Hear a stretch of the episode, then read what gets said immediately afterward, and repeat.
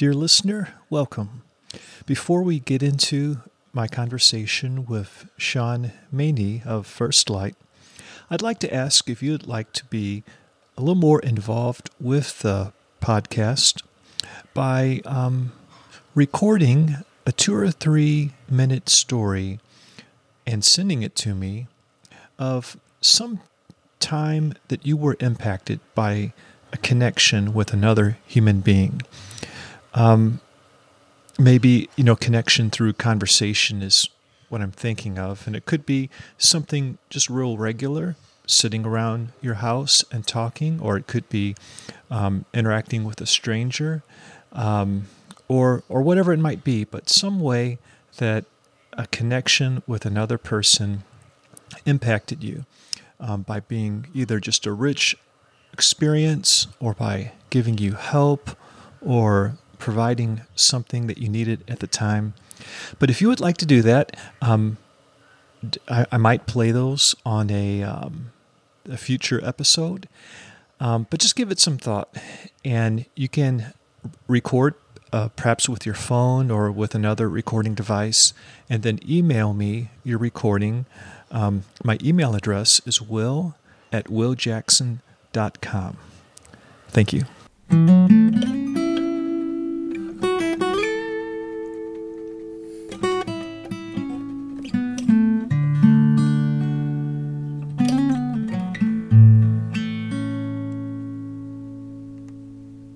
I'm with Sean Maney, uh, the executive director of First Light. And I'm glad to be with you, Sean. Been looking forward to talking with you. And how are you doing? I'm doing fine. Well, good. Um, well, before just getting started, um, do you want to just kind of tell a little bit about yourself, like um, who you are as, uh, you know, who's Sean and so forth? Oh, yeah, sure. Um, so yeah, I'm Sean Maney, and I'm yeah, 46, which I'm still um, in denial about, but it, it's true. I'm 46 now, and I'm married to my dear wife uh, Sarah. We're about to have our 23rd uh, anniversary this month, and I have uh, two children. Matthew, who is 16 and just has uh, learned to drive, and my daughter Lillian, who's uh, 14, who is an avid artist and equestrian. Um, and uh, when I'm not with them, then I'm serving in ministry um, with First Light. I've been the director of First Light for over 10 years now. And um, before that, I, I was an assistant pastor and, and, and a chaplain. Um, and then um, before that, that's when I was doing my studies here in St. Louis at Covenant Theological Seminary. So I, I came out from there and uh, was ordained and, and, and uh, ordained in the Presbyterian Church of America, and um, have been serving the Lord um, for about 20 years now since when I came to faith. Okay. Are you the one who started First Light, or you just kind of came on board as the executive director? Yes, thank you. Um, I'm actually the third director um, in the history of First Light. Okay. So the vision for First Light um, began in the mid to late 90s um, with a group of pastors and, and a few um, Christian therapists in the area who were concerned primarily about seeing kind of the rise of um, affirmative theology in the church around homosexuality. And also watching the churches sometimes very um, uncompassionate and not vitriolic uh, responses to um, to people who were identifying as gay or in the church sometimes saying that they had same-sex attraction. Uh, many of those men had had um, a close relationship with a, with a pastor who himself um, had a strong outreach to the LGBT community, um, but didn't share his own um, sexuality with anyone. And that was a contributing factor to his suicide. And, and then finding out that you know, he had had these, these secrets.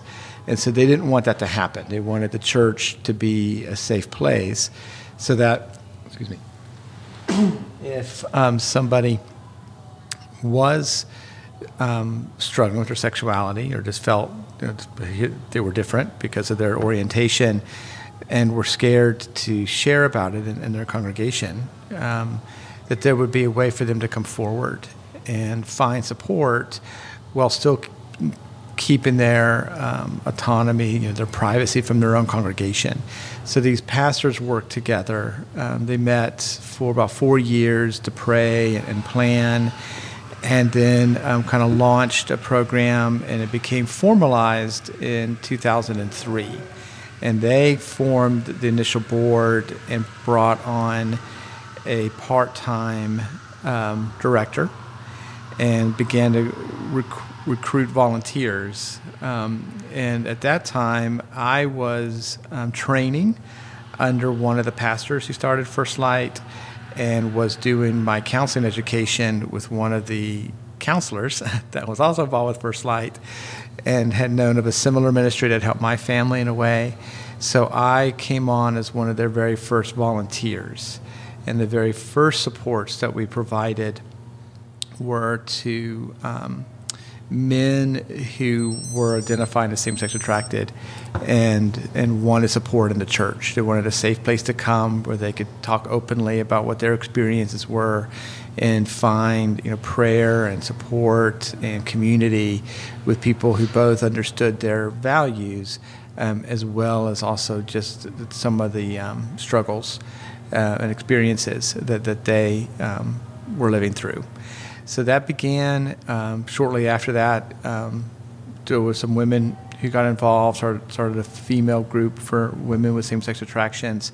And then pretty quickly, um, in around 2004 5, when the word kind of got out that there was a safe place to talk about sexual struggles, um, the ministry began to have a lot of young men, particularly seminarians, coming to us saying, well, this is a safe place to talk about sexual struggles. I'm, I'm not same sex attracted, but um, I'm having this ongoing experience with trying to get off pornography. Um, kind of the men who kind of started the ministry, you know, they were a bit older, and in the church at that time, they were thinking, well, yes, sure. You know, we run into men that are addicted to porn or, or having affairs, but that's really high risk. You know, guys would have to go across town. You know, might be seen walking into a bookstore, and they were thinking that's not that that's not too many men like that. Uh, but what happened by this point was the, the real kind of um, cyber revolution of the '90s with pornography had reached you know graduate school level men um, and who were thinking, hey, I'll go to seminary, I'll, I'll get married, I'll grow this. Um, and they weren't. Um, so they were still staying um, bonded to pornography. Um, even through school, so they're saying, "Well, I'm scared to come forward. I don't want to tell my church. What does this mean for me?" And so, um, rightly, I think the leader said, "It's not going to. It's not right to just say, well, if you're same-sex attracted, you need help." But if all these other people are struggling to live out what the Bible teaches regarding sexuality too, we're just going to give a, you know, you know, whatever, you know, kind of a pass to that. So they began the first groups around um, men who were struggling uh, with pornography or and sometimes some other, you know, sexual sins. And uh, you know, through the years, um, the, the use of pornography is just so huge uh, that that has just overwhelmed. So now most of what First Light does is discipling men and women who are um, trying to stop a compulsive sexual behavior. Um, a good number of them um, maybe same-sex attracted and, and, acting out same-sex or you know looking at gay porn, but um, the majority of them are, are, heterosexual. So we work with them. Um, we have programs for the men. That's our largest program. We have a program for um, women who struggle and we also um, have a program to care for the spouses uh, for the men who are married, who are wrestling with the, the, the secrets and the sexual betrayal um, of their husbands um, when that comes out. So we do that, and then we do um, some support to sometimes to people who are just dealing with the same sex attraction or, or sometimes for their family. And then um, we're focusing a lot now on trying to have churches um, do their own care and discipleship in the area of sexuality. So I try to work with churches in the area to, so that they do their own work and stop sending as many people to us. Um, you know, one of the things that's different in here about almost 20 years later is when we started, everyone was very scared to talk about their sexual struggles in churches. Um, younger believers now in most churches they want to talk about it there. So it's so common in society. They're saying, "Hey, I know my friends look at porn, and we all know who's supposed to stop." but we're we're trapped in it. We don't know what to do, and so help us, pastor. And we'd rather just be here at the church, but the pastors and the leaders aren't equipped um, to do much more than just to say, "Yeah, you should stop it." Um, so we come in and give them more skills and support, so that they can walk with their own um, congregations to more um, a life of, of faithfulness. You know, you were mentioning in the beginning someone who couldn't, a pastor who couldn't share with their congregate ended up committing suicide. So was he connected to the organization, or was it just an example of someone you all they knew about? And yeah, and, not formally. In a lot of ways, um, it was the impetus that inspired right. the men to start the ministry. Um, so it was that experience, and then the sense that the Lord really spoke to these men, saying, "We want the church to be." a safe place and for men not to feel that they have to hide these sins or these struggles um, that led them to then want to start First Light. Right. So I didn't know that, that the beginnings of First Light was kind of uh, more ministering to people with same sex attractions. That's mm-hmm. interesting.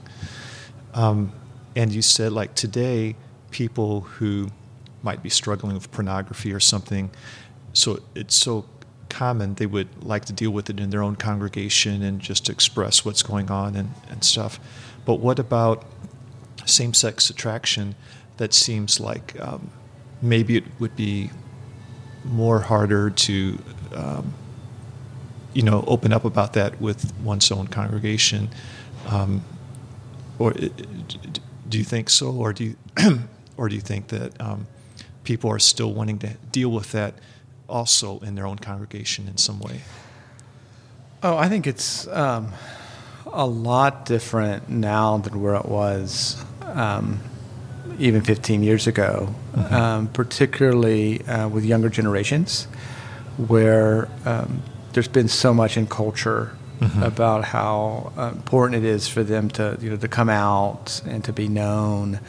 Um, so these days um, I'm not saying there aren't some churches, uh, there certainly are, where I think it could be very scary for someone who is same sex attraction to, to be honest about that at their church mm-hmm. and that they might um, face being ostracized or treated poorly. Um, the more common is that people feel that um, that it's okay for them to share, but often they can feel um, that they become kind of a project of the church, like almost they get too much attention um, mm-hmm. from the church if they share this that they're same sex attracted. Um, but um, most of the time now, if someone comes to us, it's, it's progressed beyond just that they're saying, "Hey, I have this attraction, but I'm as a Christian choosing not to." you know, engage in, in a sexual relationship with anybody. Um, it's people coming to us who are saying, "Yeah, I'm same-sex attracted, and I'm also involved with gay porn. Um, you know, I, I have Grindr there. I know how to use that. That's become problematic in my life, and we're working much more on helping them to stop that. And then, if they are in a church where there's still a lot of um, uh, reason to, to, to they wouldn't want to share. And there are many really faithful, good gospel centered churches in the St. Louis area that um, are very good about being where they can come and share their story and you know and be known and and um, and, and loved and in in fellowship. Um, and um, you know so so so that those discussions are different. I mean, there's some new challenges um, in the area of of ministering around LGBTQ concerns in the church that have more to do with identity and, and kind of identity politic kind of concerns. But for the most part, um, that's not the focus of, of First Light. Okay. So when you're talking about them being open with their church, are you talking about like in a group being open or with the whole congregation kind of identifying as like um, I've heard people refer to a celibate homosexual and celibate gay, mm-hmm. celibate gay, and that's just their, you know, how they identify themselves. Is that to everybody? Is that kind of what you're talking about? Well, there's both. I mean, I, I think you know, um, there's plenty of of people out there um, that have same-sex attractions who don't feel a need for um, that to just be known by mm-hmm. everybody who knows them. Right. Um, and but there's a line between um, respecting someone's own sense of privacy and then them feeling that they don't have the choice to share. Right. Right. Mm-hmm. And so a lot of times people like that might just say, "Hey, I'm very content with the fact that I've my pastor knows my story." Mm-hmm. And um, maybe a couple of close confidants. And if I have a temptation or, or I'm having, you know, I want prayer in this part of my life or something, I have people I can talk to, and then really nobody else needs to know this, mm-hmm. right? It's, it's between me and the Lord, or if I'm if they're married, which many of them are, it's between me and my wife, right? Um, mm-hmm. um, and then there's others where, where they they find that a, a much harder road to walk. Um, you know, so people just uh, maybe they're more um, kind of gender nonconforming. Um, they just kind of come off more if it's a, if it's a if it's male, um, you know, they come off a little more effeminate or female a, a, little more masculine. And so a lot of people begin to go, oh, well, isn't that person you know gay or something like that? And they just find it easier to just say it's something about me. And if you want to kind of know um, about that, you know, then I'll tell you and some will say yes. The way as a Christian, they find it best to explain that is to say, well, yes, I'm gay. I mean, just like what you would think if you met any gay person or you see a gay character on TV, that that's me. I, I have attractions to the same sex, but I'm a Christian, and that's primary in my life, and so I choose to be celibate and so I'm not acting on those desires out, out of an expression. Um, and so that um, kind of construction of being a celibate, a Christian, um, began to be kind of popular amongst particularly younger um, evangelicals and, and, other conservative believers um, about 10 years ago. Um, really kind of in response to um, not trusting the church's earlier um, pastoral care models that put a lot of stress on doing um, therapy or other spiritual disciplines with the hope of changing the direction of the orientation from being same sex attracted to opposite sex attracted. And the, the language of same sex attraction being um, used very much in that community. So you wouldn't say you were gay, you would say you're same sex attracted. And so it would have the connotation for them of not just saying that's, an, that's describing my attractions. It has the connotation of, well, um, I'm also really involved in this evangelical subculture that is stressing that I do orientation change and try to live as a, as a straight person. Um, they really rejected that, that model because by that point, there have been so many testimonies, um, both of its ineffectiveness and, it, and for many even its harm that they pulled off from that. And so um, that's still an ongoing conversation. I mean, I have good friends who say, I really don't feel comfortable. I um, don't think it's uh, theologically right to um, kind of tie the word gay to, to, the word Christian. I don't like to use that way. I don't like to be tied to, to really the LGBT community. So I prefer to tell people I'm same sex attracted, but but I'm not gay because they say gay is more of a of a sociological label than it is just a word about their their sexuality. And I and I know um, good friends who say, um, well, kind of the the language of, of, of the of our society is, is gay. Nobody knows what you mean if you say you're same sex attracted. You know, so if I'm at college and a friend asks me about my sexuality or why I'm not dating, I go, well, you know, I'm a Christian, but I have same sex attraction. They go, well, you're gay. You know, like that's what it means. And so they find that that language to be better for them. And um, you know, there's there's some debate um, happening between groups in the church about which language is better, how to kind of live this way. You know, some of it has to do with uh, these young people, if they identify as gay, do they also, how far do they identify with kind of the social LGBTQ um, philosophy and kind of um, community that, that's in our, in our culture and, and standing apart from that? So there's a lot of dynamic. But um, you know, we minister to people and, and on both sides of that. But particularly if they're coming and saying, if I identify same-sex attracted or identify gay, I, I know that I'm to honor the Lord my body and turn away from what the Bible sees as as sexual sin and want support in that and want to turn from that. So um, that's that's most of our work. Yeah. Um, so I was a little surprised by this, but I've encountered um, Christians who, um, when I referred to like a, a gay Christian, it was um, they were really uh, kind of opposed to that phrase um, because uh, their uh, thoughts were, well, if someone became a Christian, God would change them so that their desires would no longer be, um, you know, same-sex attraction, and um, I think maybe they referred to maybe Paul's words about um, some of you were this and that, you know, as mm-hmm. far as like homosexual. Um, and um, I don't know. Do you have any uh, thoughts about that? I guess I'm I'm just kind of going more by um, the testimony of people who um, have not, you know, have have it seems that they haven't experienced that.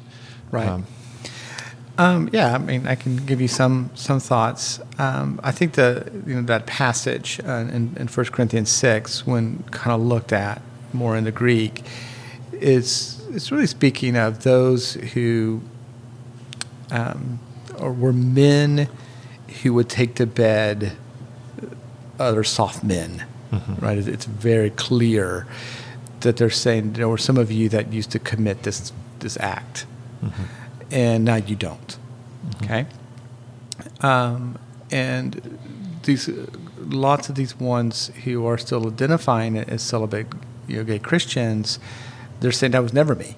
Mm-hmm. I, I, never went that far, or or sure, yes, like I've repented from that. I don't do that. I don't mm-hmm. commit those actions. Um, and for a long time in our society, um, the word gay meant um, if you weren't engaging in those acts, you were at least open to it, right? And mm-hmm. now a lot of younger people see gay as being more the equivalent of like the word straight. It's just the direction of the orient, the idea of the orientation. Where is it going? Mm-hmm. Now, I think the conversation um, about change um, is more complicated. So, uh, I, like you, um, am very much uh, know people for whom they say, you know, these therapy programs and, and reparative counseling and different things were very ineffective, um, if not harmful to me. And I have not seen a change in that. Um, I also believe, as a Christian, that God is working change in us to be like Christ all the time.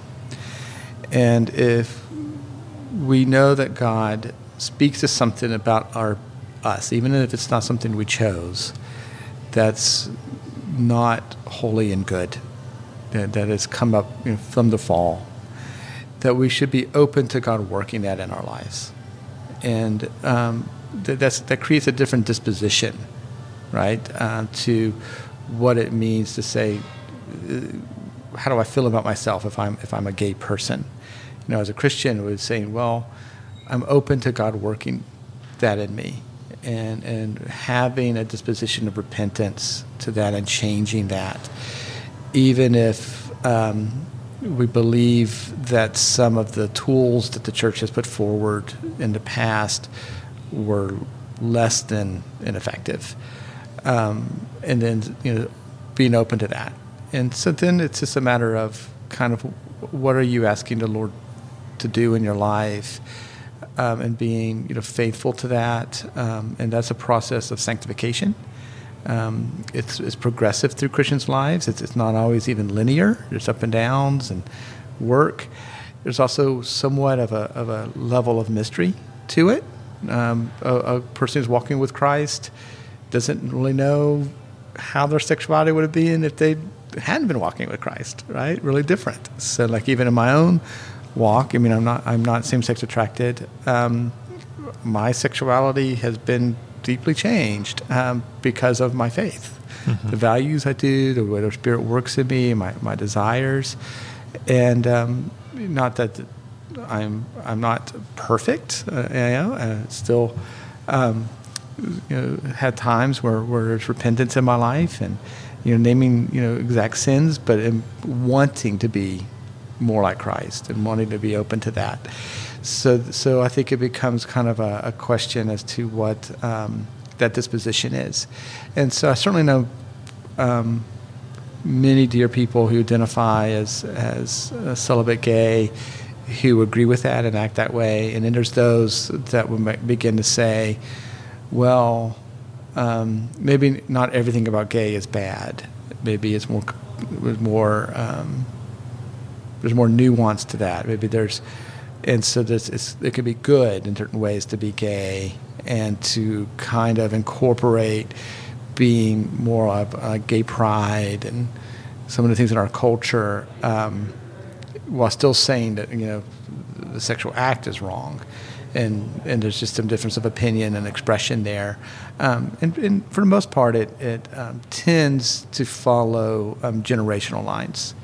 Um, the older Christians tend to be more. Um, let's not identify with this. This is bad. Let's um, you know, ask the Lord to, to, change it in our lives. And younger people, uh, I would say, particularly those that were going through some formative identity years around Obergefell and the last 10 years with our culture are much more Christians who are much more likely to kind of be very expressive and open about their sexuality and that they are a sexual minority and that they um, stand with the LGBT community, but even do it, but they do it as an evangelical um, believer and, and have a difference.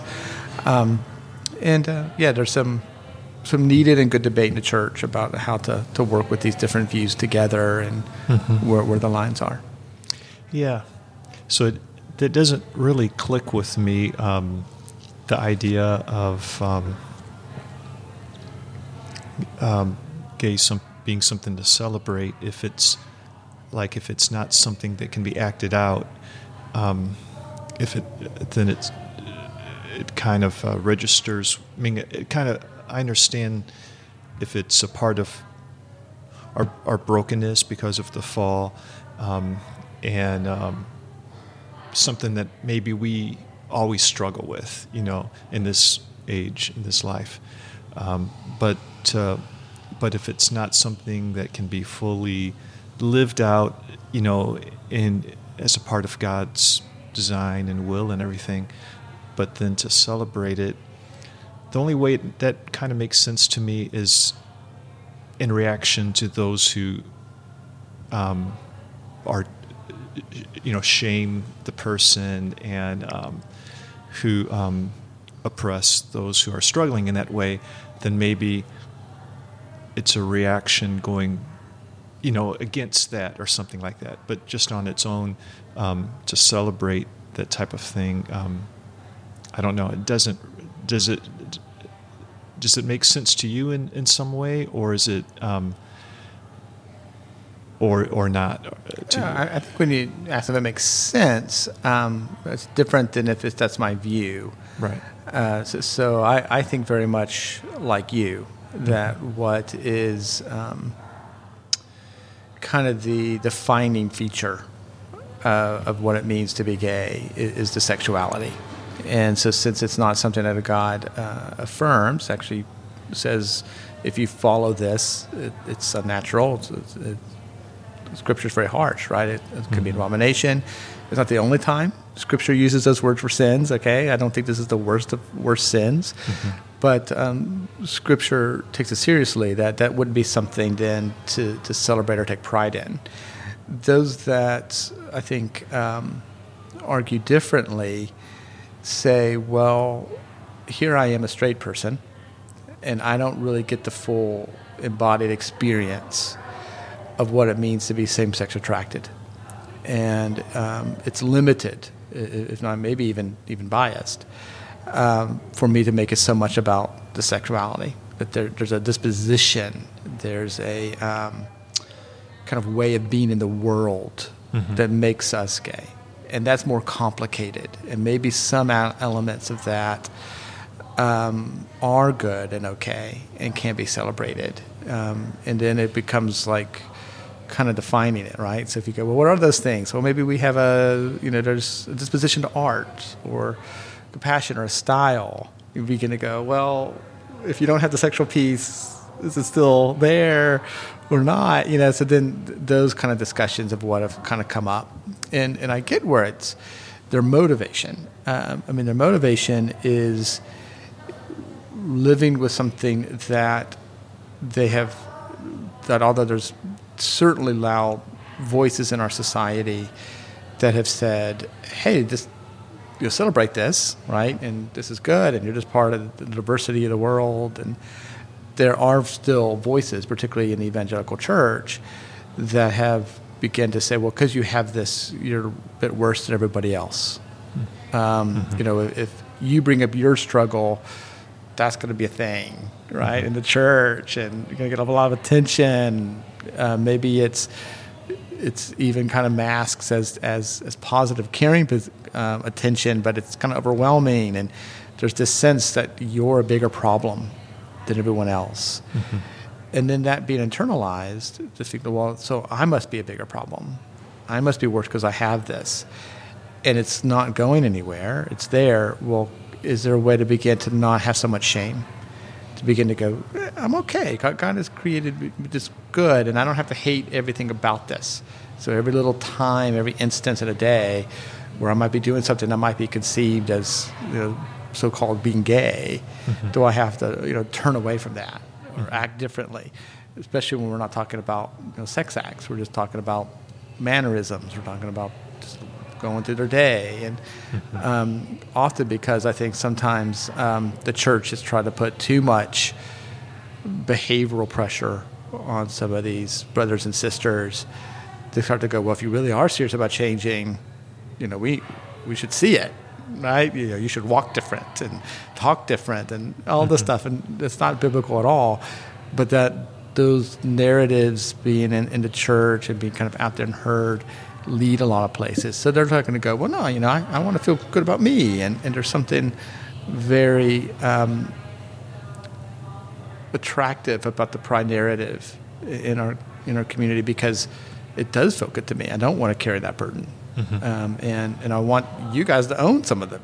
It's not all me, right? You've, there's been ways in which the church hasn't treated us well that's compounded that. And I want you guys to take ownership of that. So I think there's some really good um, reasons to have the conversation, even if I don't, in the end, come down exactly where, where some of these brothers and sisters who advocate that position um, come down. Yeah. Well, I appreciate your thoughtfulness, understanding of like what another person is thinking and might be feeling and going through, and that it's a nuanced type of thing, not just always really clear. Um, you know, just kind of, uh, just a thought, just um, um, kind of in passing, but um, there's um, a verse in Matthew, I think it is, um, that I've kind of wondered about before. Just I don't know if anyone else has ever wondered if this was connected to homosexuality, but it's I think it's after the passage about um, um, getting married, like uh, you don't divorce your um, wife, um, and um, the disciples say, um, I might be getting this all mixed up, but the disciples say, you know, well, it, it'd be better just not to get married than you know if you can't divorce your wife. And uh, Jesus says something along the lines like, um, "Some people are eunuchs for um, they're made that way. Some people make themselves that way. Some w- are made that way by men, mm-hmm. and some people, well, are made that way um, or make themselves that way or something for the sake of the kingdom of God." Mm-hmm. And um, so I, I know, you know, being made physically a eunuch, you know, that's one thing. But I wonder if there could be a metaphoric type of thought here, like um, someone who is not attracted to the opposite sex. So they're for the uh, so that it's almost like they they're a, a eunuch for uh, they're not going to get involved in sexual relations, and now they're going to be more free for the sake of serving the kingdom of God. I might um, this passage is not real clear to me, but it's been um, from memory. But has it um, been anything that you've thought about as far as being connected in any way, perhaps? To... Um, and yes, some um, certainly is a passage that some um, thinkers. Uh,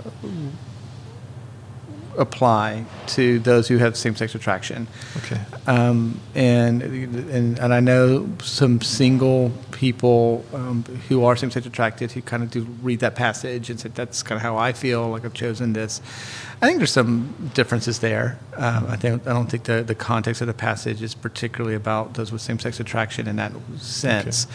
Now I think the idea of of of eunuchs um, themselves could have probably expanded to where there's a lot of things that we would consider today um, would be considered eunuchs, uh, not not kind of able to have sex for different reasons, not just the ones that actually had like their testicles removed, you know, to care for the harem or something of that nature. Mm-hmm. Um, but that um, it certainly is a passage that I do think speaks to that there are those that God um, does call to singleness and that that's a, a, that was a radical thing of Jesus to do to say, hey, you're not going to just be known um, in the new kingdom by you know the family and being hmm. onto the land and your inheritance. Now, if you're a, you know, you're single, you're you're blessed. And I think um, I'm trying to remember the chapter too, but there's a chapter in Isaiah that talks about the eunuch and you're being included right. in there. Mm-hmm. I see you know fulfillment in that, and and of course the the, the story of um, the eunuch in in, in, in Acts, um, all kind of coming together to say, yeah, this is. I mean, we're part of the kingdom now through, mm-hmm. through Jesus, and you can follow me, and you don't have to think about having a family to have a you know um, more of a uh, of a stake mm-hmm. um, in, in, in being God's people.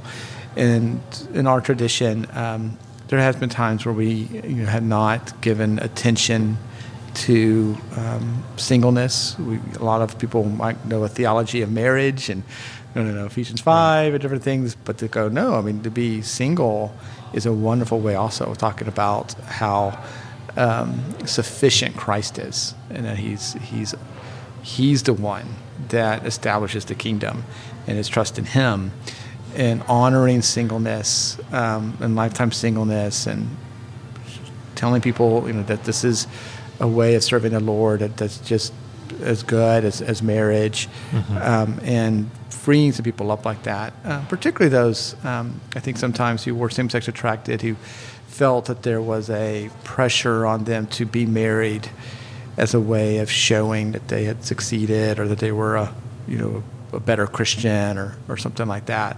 So, but I don't necessarily think it's um, it's, it's, a perfect fit um, for just saying, well, see, um, some people are gay, and this is God's intention for them, and they they should just kind of accept that for for the kingdom.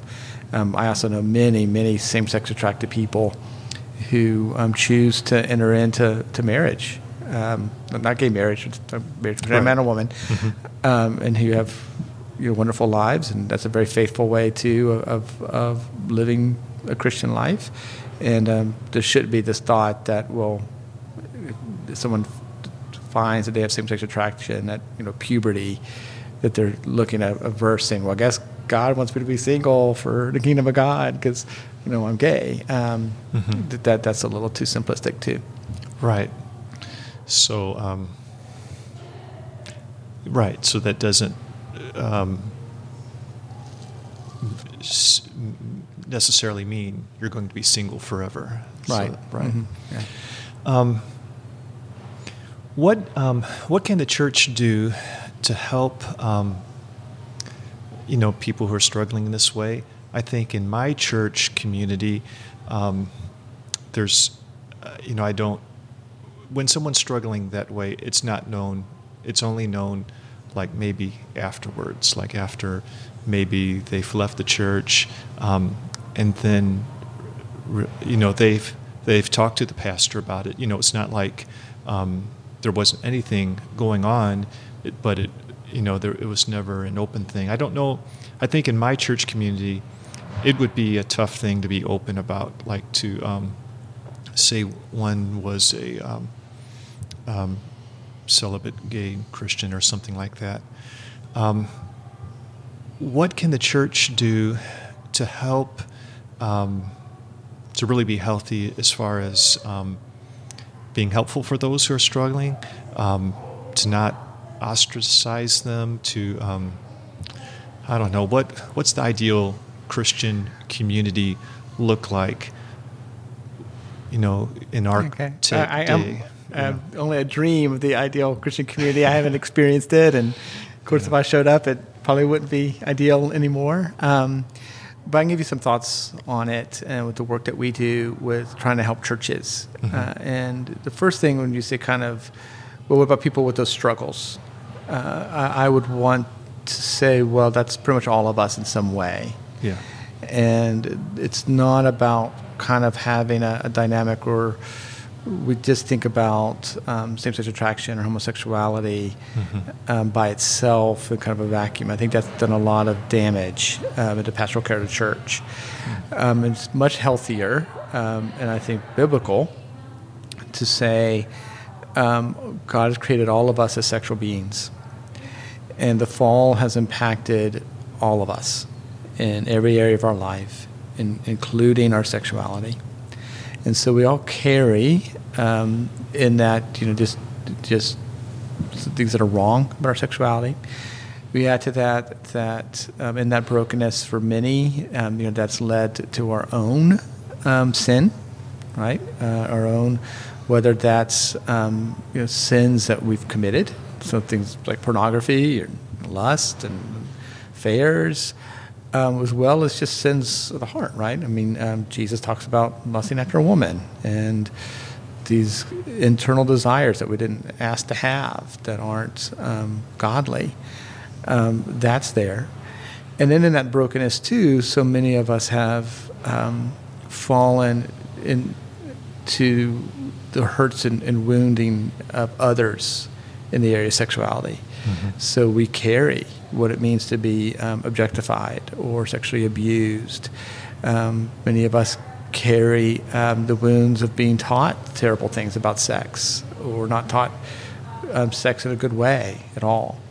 So we take a stand that it's much better to just say, hey, all of us are sexually broken. There's not like this subgroup, right? That, um, you know, the guys that really need to go to first light, you know, those people, they're, they're really sexual broken. And everybody else is in a clear because their, their sexual struggles are maybe more uh, mundane or, um, or maybe less intense in some ways. I don't know. Um, so when we get into a church, that's really the place that we want to start. Uh, we want to start with just, is this a safe place to begin to talk about sex um, for all of us in a way that is grace based, but is helping us see why the Bible calls us to a different sexual ethic. And, and I think um, a lot of times the church has been failing to do that. That it's assumed that people understand why, as Christians, uh, we believe in celibacy and singleness and chastity and marriage, uh, what's that about, um, but really not explaining it well. We're not talking about what does this mean as, as a mark of God's covenant people. Why are we honoring God with our bodies? What does this mean for our spirituality? and saying, okay, this is, this is what it means for all of us to grow in our discipleship. And if that's the case, then we all need to be able to share openly um, as the body of Christ and carrying each other's burdens. Uh, where do we need prayer? Where do we need help? So I would hope that it becomes easier to say, well, yeah, my our marriage is, is healing because you know one or the other of us really had many years exposed to pornography, and now as a Christian, we're really looking at what that means, and some of us have need to go to groups where they can address that more or less. Um, in, in that context, to make it where it's okay to say, yeah, and um, you know, some of us um, have same-sex attraction. Some of us these days, you know, brings in what does that mean about gender and our struggles with living that out but that we do it um, corporately and that we do a lot less of trying to pull people out um, into the kind of sub community groups that inevitably end up getting kind of ranked in a, in a hierarchy. Um, so if we can begin to do that and talk more as a church, and if I can get churches to proclaim what the Bible is teaching about sex, um, you know, it's it's still hard for me sometimes to convince a pastor that it's okay to preach from the Song of Songs. Uh, this is good. You know, what is this about? Um, then these conversations can happen, and, and then we can be we can be connected. So that way, that person with same-sex attraction, if they're like, yeah, it's cool. You know, the whole church doesn't to know, but my small group knows, and you know, they pray with me when that comes up, and other type of things, and we're living out this together. Uh, that's more the ideal that we're working on. Mm-hmm. So it sounds like it's not so much like you know implementing some structural program, but more of like through what's coming from the pulpit, you know, um, uh, and then that uh, shaping people's attitudes and thoughts that will kind of work its way down into conversations in small groups or just among friends and things like that. I think that's the best. Yeah, certainly starts with the pulpit. Um, I think Christian education, but also um, there's a modeling of a church.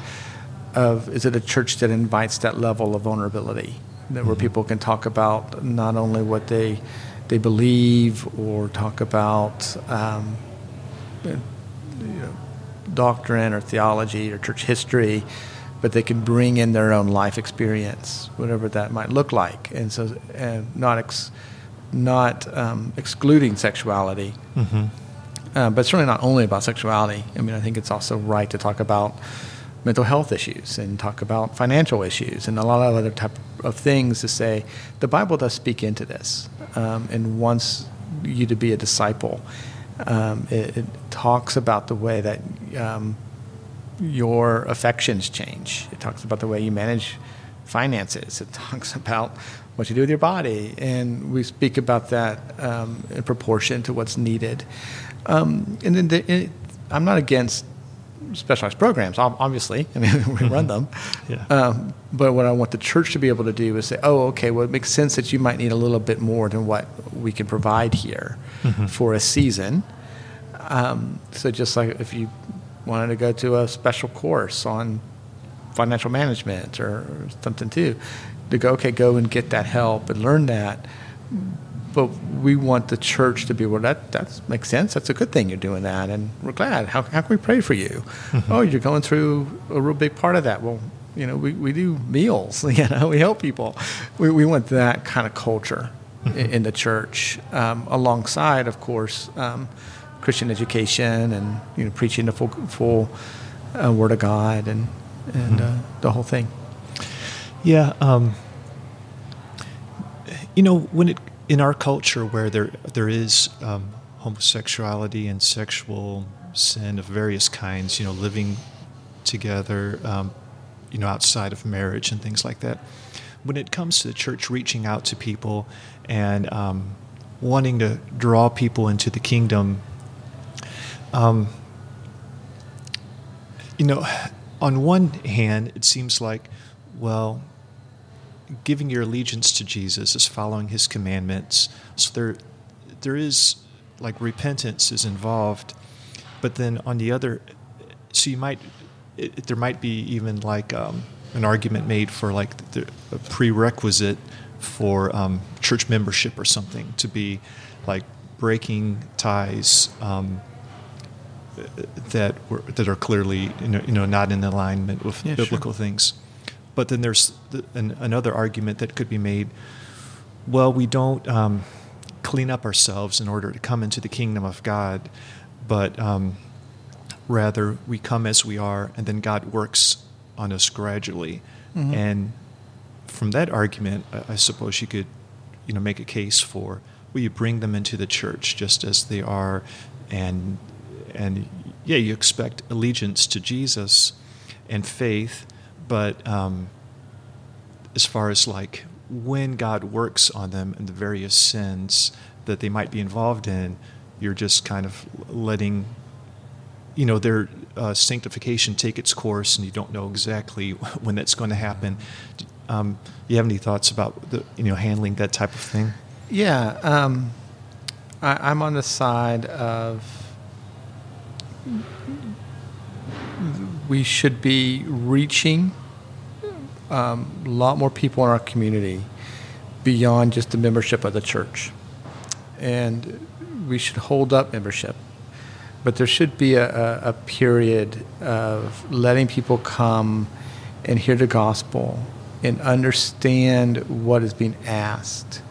Uh, letting them count the cost of what does it mean to follow Jesus. And that's where I would put that line. I certainly would not teach, hey, you're only going to be a member of this church, you know, once you get your life together. Mhm. Um, I mean, that's the case, then no one's joining, right? Um, not there at all. But there should be a point where you're going, I understand that I'm putting Jesus first and the teaching of the church in these areas, and that to follow him means that that's the desire I want to go. Mhm. So it's it's very different than if I had somebody come and say, "Well, I'm you know I'm seeking out um, Christ and I'm trying to follow Him, but I'm living with my girlfriend, Mhm. and you know we're sexually active and we haven't believed in marriage."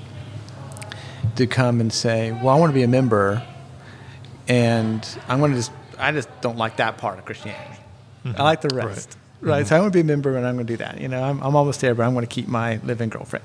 Mhm. Um, no, I mean, I think a church there would say, it's great that you're here, Mhm. right in our fellowship, but unless you're ready to put that before the Lord and, and begin to take steps and work Mhm. towards that. Now, I don't know how far you know, that sanctification is going to go. I mean, there's things that are very obvious, right? Of saying, okay, um, you need to not be um, living with your girlfriend. Now, the sanctification is going to go a lot beyond that, right? The desires, the, the sexual thoughts, all of those things are going to keep going. But knows a direction uh, towards towards holiness. Mhm. But really to be okay with, okay, if you don't want to be a member now, we're so glad that you're here. We're so glad that we're talking about this.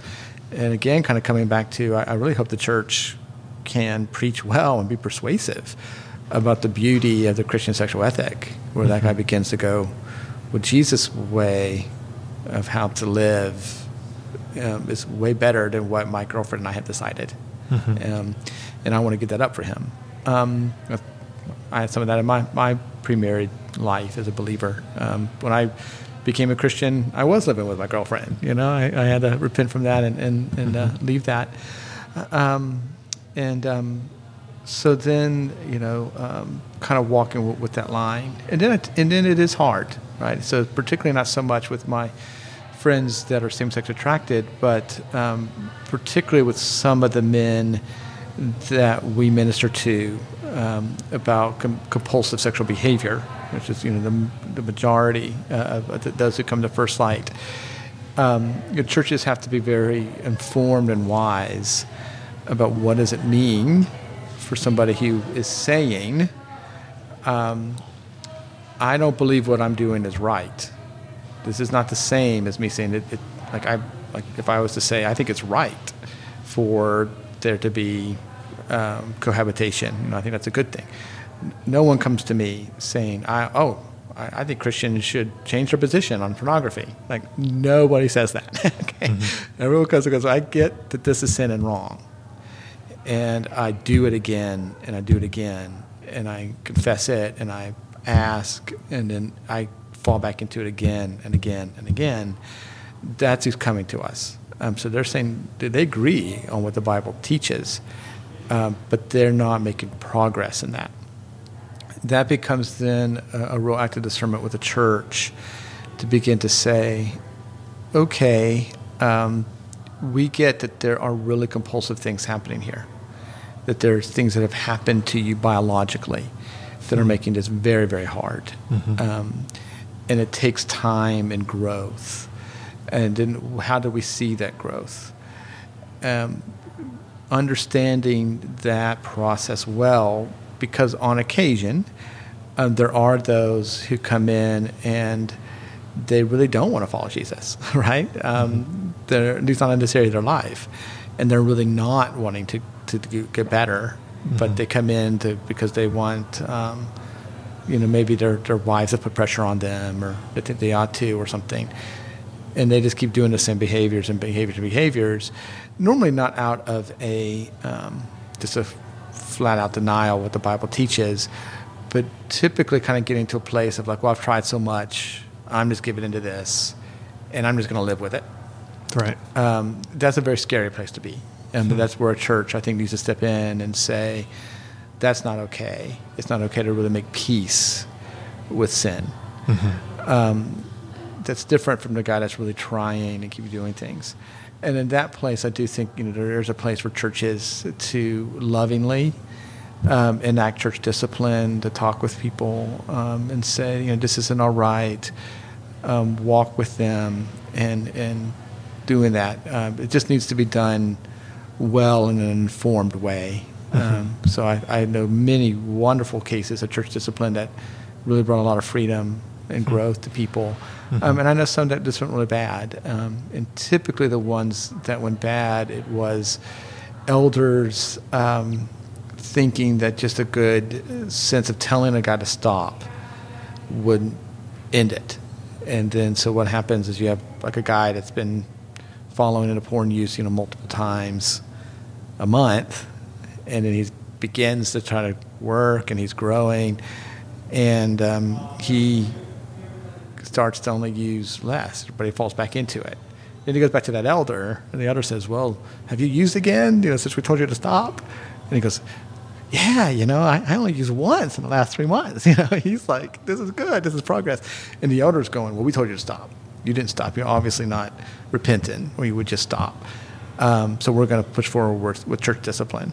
Uh, that's that's ineffective, and you really need to understand really how the sin impacts us, not just spiritually, not what it's doing in our relationships to the Lord and others, but how it's hurting our bodies. Uh, that, that we are embodied believers and that these, this is a process and a growth. And modeling that God grace and that process with people, even as they're moving in the right, right direction. Um, mm-hmm. I, I love it when I can work with a guy and sometimes the Holy Spirit intervenes and there just something happens like I'm never doing this again. And to the power of the Lord they they don't. I think that's great. Um, I can tell you it's rare.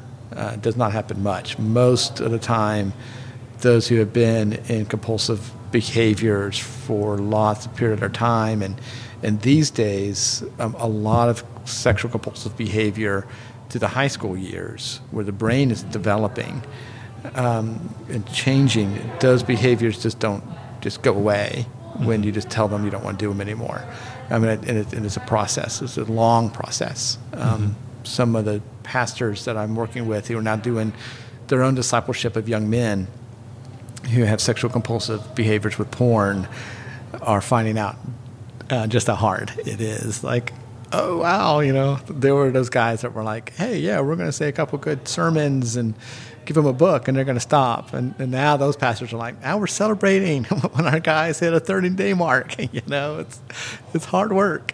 Um, so we're, we're helping them kind of live into that reality. And, and of course, we'd love for there to be more prevention and stopping and mm-hmm. not have so many people falling into this. But um, sadly, now the, the, the typical story of an evangelical male in our society is that um, it's not if, it's just a matter of how much.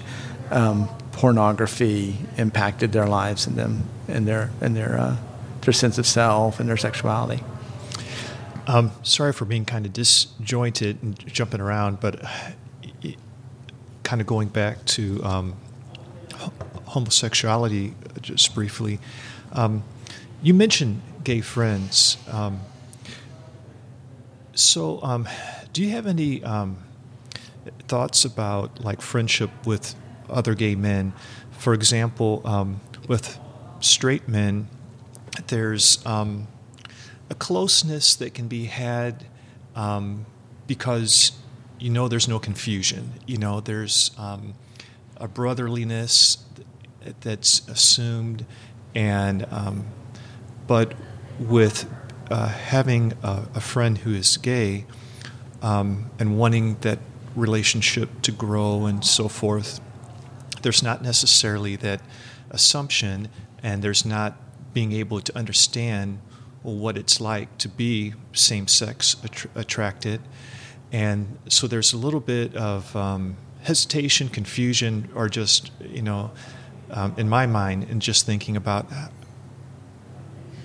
having those friendships and growing them, and are there certain things that are not appropriate, um, or or whatever. But uh, in your experience, um, and just from thinking about it, um, is there any differences um, or things to keep in mind when you're um, nurturing and growing a relationship with someone who's gay? Um, yeah, there's a lot in that in your question, so I'm trying to make sure I kind of got the idea. But it's they suggest if you're saying um, you as a heterosexual man mm-hmm. uh, or me as a heterosexual man, is, is, there something different about those friendships that we need right. to watch if we're if we're becoming um, friends with, I would think, a, a gay identified male? Is what right. You're That's what I'm about. talking about. Okay. Right. Um, yeah, I, I, not so much really. Okay. Um, I, you know, for one, um, there are times I don't know. Everyone thinks this way, but there are some that think that you know same-sex attracted men or men that identify as gay that they're um, attracted to all men, you know, and, and that's not true, right? Mm-hmm. So, so they probably don't always have an attraction, you know, to you at all. Um, hopefully, if that's there and there's trust and a friendship, um, that friend is good enough to speak about it mm-hmm. and just be honest and kind of be there. Right. So I think if you know if, if you're just having a friendship where there's that kind of mutual vulnerability, there's that kind of sharing, there's an openness, um, kind of like there's nothing surprising here. Mm-hmm. Um, I think that's okay. Uh, I'd be much more worried about becoming too self-conscious mm-hmm. in a way that just makes the friendship feel very unnatural um, and um, very, um, you know, kind of t- stilted in mm-hmm. a weird way. So I think right. it's be it's a good thing, and you know, find things that you share in common. And um, I mean, to, I really don't like all the kind of thinking about gay men as, as stereotypes. I mean, I've known gay men that love music and musicals and cooking, but I also have known men, gay men that love truck shows and you know blue right. collar and just like everyone else. And so I think it's just mostly being open to sharing life together, seeing what your interests are, and, and being mm-hmm. connected there.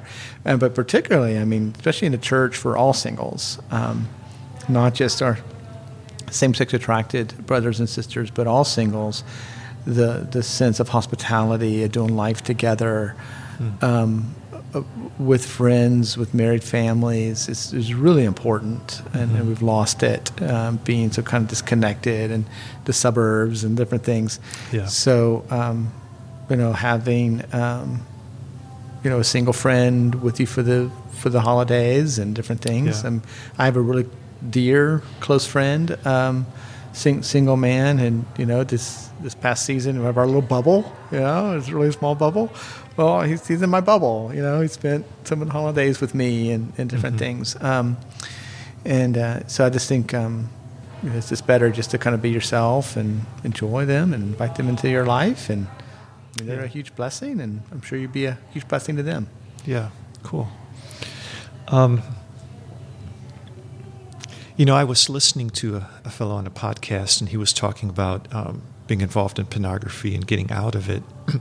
and then but then his and though he could withstand withstand from pornography he noticed that his thought life still wasn't right when he was just out in public and saw women here and there. And the way he put it, it's like, this doesn't feel like victory to me, mm. you know. And mm-hmm. since then, it was a good story. He gained victory over his thought life, but um, lust is um, a little bit of a messy. It's not a black and white thing to me. It seems like because there is just the natural attraction of the sexes, right. mm-hmm. and when um, like and and I've experienced like just seeing an attractive female, and um, and just kind of that little bit of excitement, inner excitement, you know, and it's um, of her walking past or something along those lines, and it doesn't like a lot of sin feels like sin. But that doesn't necessarily feel like sin. It just feels a little bit like um, like biology or something like that. Um, do you have any? Um, so it seems like that can be something that, um, whereas there is some kind of biological element to it, but it can kind of creep up on a person to where they're gaining some um, habitual pleasure from just being around in a store, seeing, hey, she's good looking over there. She's, yeah.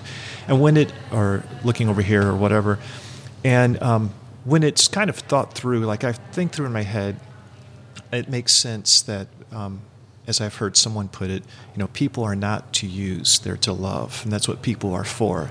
And if we um, are receiving from them, they become like objects, you know, and it's not. Um, we're not regarding them as a, a, person foremost, and so forth but um, but yet there is that kind of chemistry type of thing going sure. on too. Um, is it? Do you have any thoughts about when something is like clearly um, this is sin? Like Jesus spoke about, you know, if you look upon a, a woman to lust after her, this is like adultery in the heart. Mm-hmm. Like, is there a, a clear line for you when it's that as opposed to just being a man? Uh, that's a it's a good question. It's, it's a, a, difficult one, and I think there's some again on some of these there's some good discussions happening um, in, in, conversations around same-sex attraction.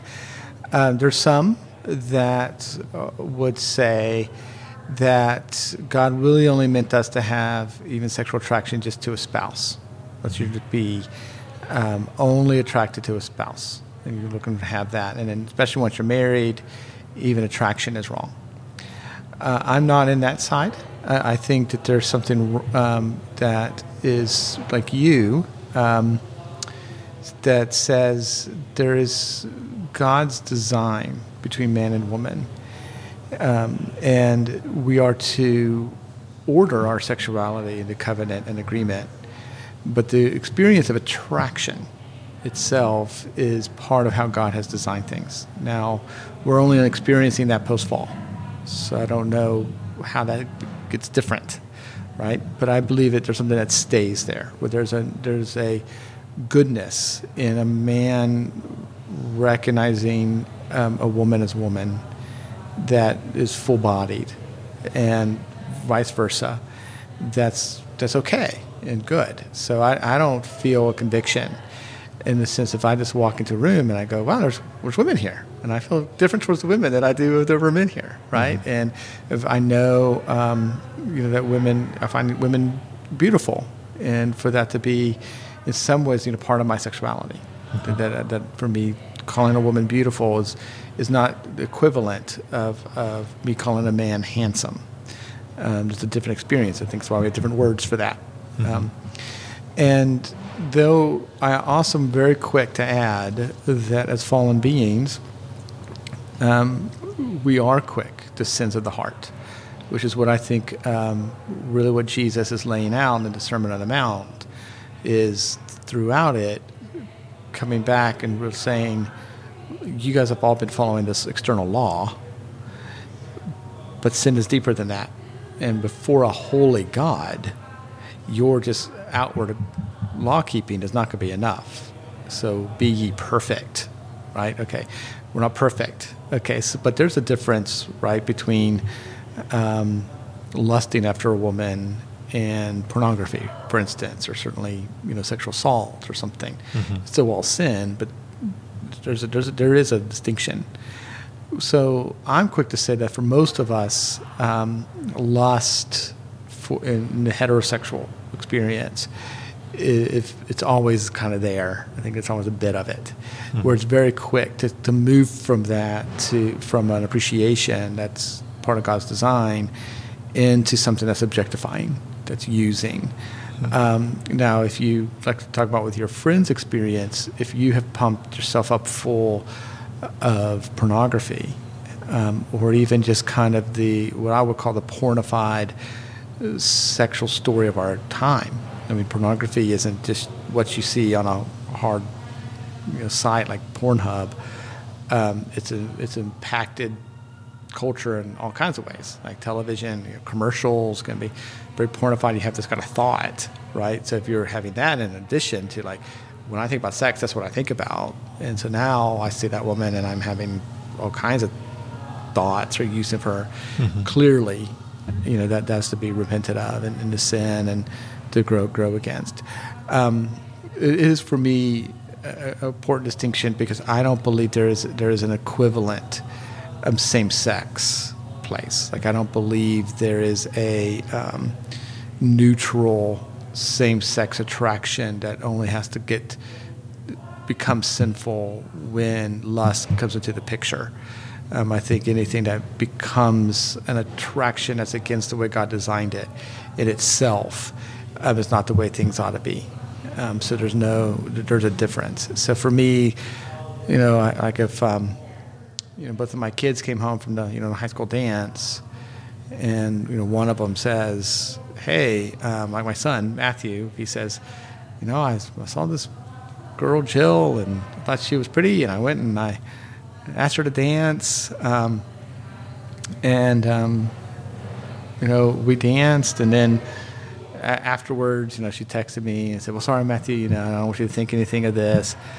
you know, it's over, you know, going to college, whatever. And if my daughter had the same experience, but with a with a with a female, mm-hmm um, those would not be, as for me, as a Christian equivalent experiences. Mm-hmm. Uh, there would be a sense of saying, well, Matthew, the fact that you found a girl pretty and you danced with her and you were respectful and honoring that, yeah, that's part of your sexuality, uh, needs to be shepherded. And, and, I, and, and we can maybe talk about his inner life and his fantasies, um, but there's not a way in which, like if it was same sex attracted, that that would be the same. Like it, that would be wrong from, from the get go because it's not according to God's design. Mm-hmm. Um, so that that's you know a place that that's a little hard to teach at times. Um, but um, yeah, for the most part, I, I, do think we need to distinguish what is good about sexuality. Um, we we carry way too much shame in our sexuality in the church. So often we don't talk about the, the message. I think the biblical message is first that it's good and created by God. That, mm-hmm. that sex was God's idea and it's a beautiful thing, and we should live into it and use it as a way of glorifying God and loving one another. Um, that message getting taught, and then seeing why sin is a distortion of that, a breaking of that, and hurting of that, to kind of come back to that restoration. Mm-hmm. But yeah, but yeah, um, just some thoughts. I don't know if that got to what you were saying or not, but yeah, it does. Okay. It's kind of a nuanced thing, mm-hmm. just not necessarily real easy. Just put in black and white words and stuff. Yeah. Um, as far as like when raising children, um, uh, like I have uh, a son who, um, you know, I've asked him about pornography before. Um, so he, he's uh, like he's 15, and uh, he said, yeah, he saw pornography one time, and he referred to a billboard. So um, I can see like um, why he would think maybe a particular billboard was pornographic, but my other thoughts are there's a whole world of danger he's not even aware of, you know. And um, I kind of want to, um, I don't know, and just talking with you and just my thoughts going through my head, I think, yeah, it'd be good to talk with him more about things um, but yet I don't want to expose him to things that he's not exposed to, um, like uh, unnecessarily as well. But um, there's probably not like a hard, fast um, answer, you know, for like just how do you raise children in a sexualized world.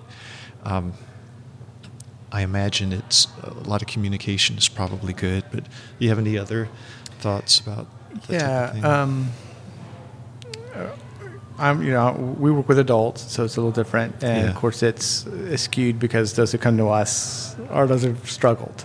yeah. But um, it's been a pretty standard t- statistic for a long time in the field to think that first exposure, um, if not just outright beginning of using of porn, is beginning now at age 11. Um, I, I think even younger for that, if you really want to talk about exposure.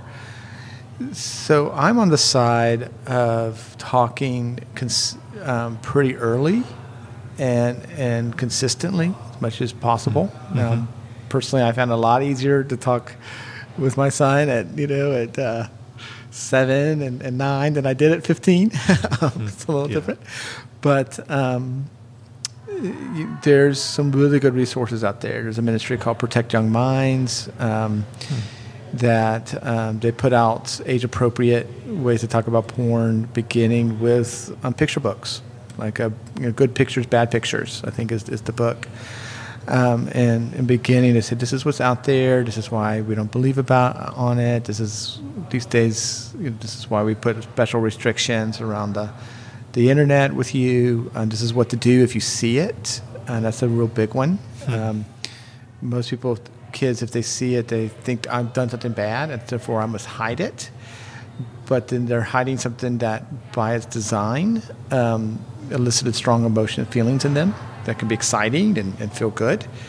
So now you're hiding something that feels good, and then if you go back and create that um, pattern of hiding something that feels good, but makes you feel shameful for doing it, and it keeps you hiding, now you've set up all the conditions for this to be an addiction. Yeah. Okay, it, it's the it's the it's the sex with the shame and the secrets, the, the three S cocktail, that really is what creates the addiction. Um, and so, um, just being open and saying these things out there. Say, you know, I'm really glad that's all you've seen. Uh, let's talk about what makes that pornography, uh, that billboard, and not disagreeing with them, but to go, it's this way because it expresses a sexuality a certain way, and it can go further. We don't need to talk. You know, we don't need to give examples of that, or don't, I don't need you to go and you know research this. But I want you to, to protect that and wa- think that you're doing a good job at 15 to protect your sexuality and why you want to have it, your sexuality be less impacted by these narratives. Because in the end, it shuts down um, your ability to really enjoy a woman emotionally and spiritually and have a real full life experience. It really becomes just kind of truncated to just, you know, bodies hitting bodies and uh, want more for you than that. And so those conversations are important, especially from, you know, the fathers to sons as much as possible. And I think there's equivalence um, conversations. You know, I think it's good for sons to hear um, about objectification and, and the hurt from their mothers and their sisters, and fathers to talk about uh, to, to daughters about you know, their bodies um, honoring. It's important to talk to daughters about the temptations of pornography. Um, it's not a, just a guy thing. There's more and more young um, girls falling into porn use, and so they need that, this conversations too, and to know that it's okay if they find something or, or are looking at something that you they can come to you and, and talk to you about it, and I mean they're not going to say this is a good thing, but not going to be angry at them. You're going to work with them to to address it. Um, I think that's real important. So. Um,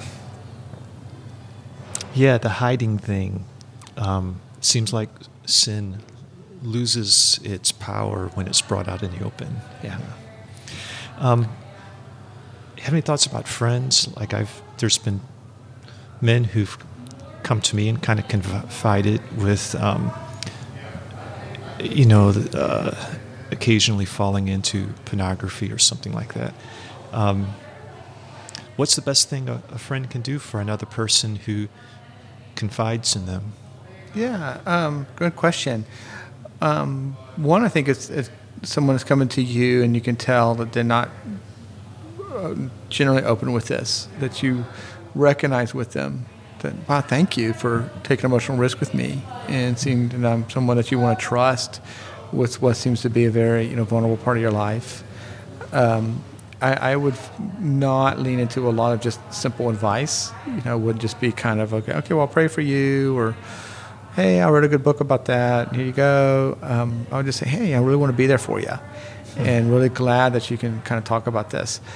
And then it's just a sense of saying, why don't we keep just part of our conversations? And you don't have to have the same struggle, but I think it's helpful if, if with friendships that there's mutuality. You know, not at the same time, not kind of a well, I'll do one to you, right? You talk about that, but just a, an openness um, together between the two of them, two friends talking, um, and then kind of begin to see, you know, is this guy talking because he's doing this a lot? Um, is he doing this high risk? Is he putting his family at risk? Is he um, doing this on the job? And then to go, you know, I'm, I'm a good friend for you, but I can give you the feedback that what you're saying to me is, is really scary. I'm scared for what this might lead to for your life. And um, have you considered getting more help? And want to encourage you in that and, and, and know that I, you know, what you're talking about, this isn't just simply getting an accountability partner. Um, that idea floated in the church for so long, right? Let's get an accountability partner, get a filter. Um, the, the, accountability friend will get a list of all the sites you looked at and be able to call you up and go, "You looked at bad stuff. You know, don't." Um, you know, I don't. It doesn't go real far. Typically, uh, if they're in that kind of habitual pattern, you know, they need more. But what they're going to learn in recovery is it's not about getting something that convinces them to stop. It's more about saying they can really learn to live life without it and enjoy life and to care about and, um, sobriety and, and wanting to be be there. And a lot of the time, that is when we're talking about living in the light that's a lot of it as well. So it's being able to say, yeah, you know, I, I fall into this. But what really helps me as a friend is I'm realizing things like um, I get really lonely. Um, you, you, or maybe you, you wouldn't ex- know this because I come off as such a nice guy and a nice Christian guy, but I got a lot of anger, you know. Um, and at times when I'm isolated and I'm alone, I go and I use porn because I feel like um, that's the only thing that makes me feel good. Or it's I'm so frustrated on my mind. It's like, well, gosh, if my wife's this way to me and that's that way, I, I deserve something for me.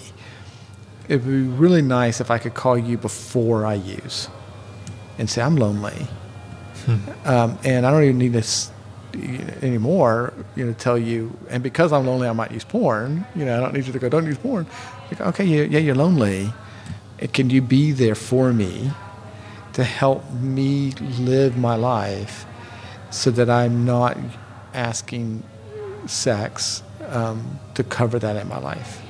That I, the sex can be returned to the way God designed it for my marriage, not as a way to make me feel better and self-soothe and, and cope. Mm-hmm. Um, don't don't say you're the end of that. Like you can do all of that for a person, but to say as a friend, I want to be part of that yeah, mm-hmm. if you're totally pissed off and you're tired of I was looking good and you know you want to get together and vent or you know if you're lonely or you're just feeling really down on yourself, I'm I'm there for that. And um, yeah, I'll take your calls. Um, I'll, I'll, talk with you regularly. I'll, I'll, pray with you about how you're doing. Then you're doing really good work, and and that's hmm. what we train and create, um, or networks of that. That's what we do at First Light. So it's it's not guys getting together in a circle to say, okay, don't you did it this week, don't do it again next week. It's how do we live life together so that we're leaning on each other instead of us using um, porn. You know, so I, I mean, the way I say it is, we learn to to use the body of Christ instead of using the bodies of others. Hmm. Um, Well, I imagine um, like what's helpful you know, in any kind of sin is to um, grow in one's relationship with God, where one's really experiencing God's love mm. and um, connection with Him. Um, I guess just before we kind of wrap things up, um, how how's that been in your life? Do you have any, um, you know, as far as like growing in a love relationship with God? What's helpful? What's been helpful for you as far as that goes? You know, what does your um, relationship or connection with God look like as far as like experiencing His love and, and so forth? And what helps you? Do you have any routines or rituals or anything that's helpful, or is there anything else, or just anything along those lines? Oh, that's that's, that's a wonderful question too. I mean, I think um, for me, drawing close to Jesus is part of ritual. It's part of my you know, daily prayer, um, daily Bible reading. You know, time to set that up aside, not to treat that as like um, like a kind of a self care. It's kind of good if I do it, but really bedrock. Like this is where everything begins, and spending time with the Lord. Um, I would say, you know, we're always growing, and the Lord's teaching us new ways to draw close. Um, over the last few years, another thing that I have found to be really important has been um, time in extended um, re- reflection and rest.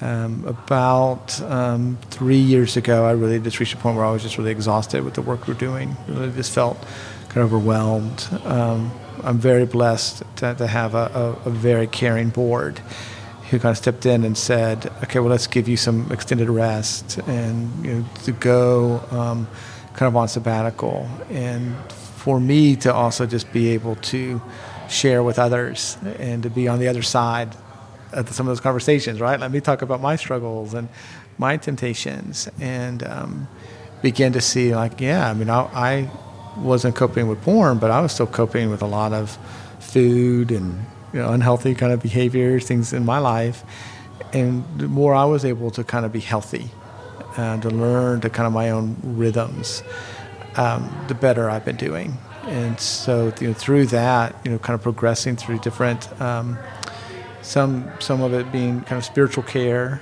uh, some of it being um, mental health care, counseling that was really really helpful to me, and um, being open to, to kind of better routines with with um, eating and just being physical.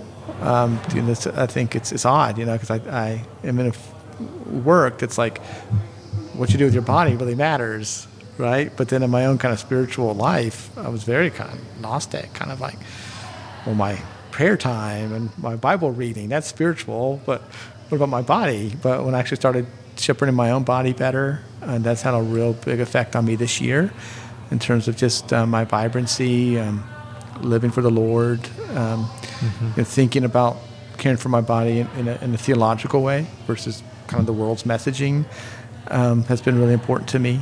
Um, what do you mean in a theological, caring for your body in a theological way? Well, much more of a sense of like, um, okay, so God created our bodies. Mm-hmm. You know, we're not they're not just shells for what's really important. Our spirit. You know, our, our body's going to be resurrected, mm-hmm. and so there's a there's a sh- calling of what it, of from Genesis when it talks about caring for creation, and beginning with caring with my own body, hmm. um, okay. and so then saying.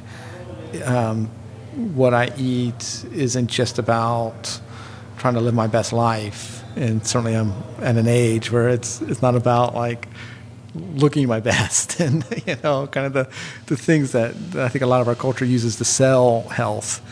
Uh, much more to look at it and say, no just like I'm saying for men why they should be different sexually, that also impacts the way that we think about our health. And um, I'm, I'm much healthier today than I was, um, you know, 18 months ago.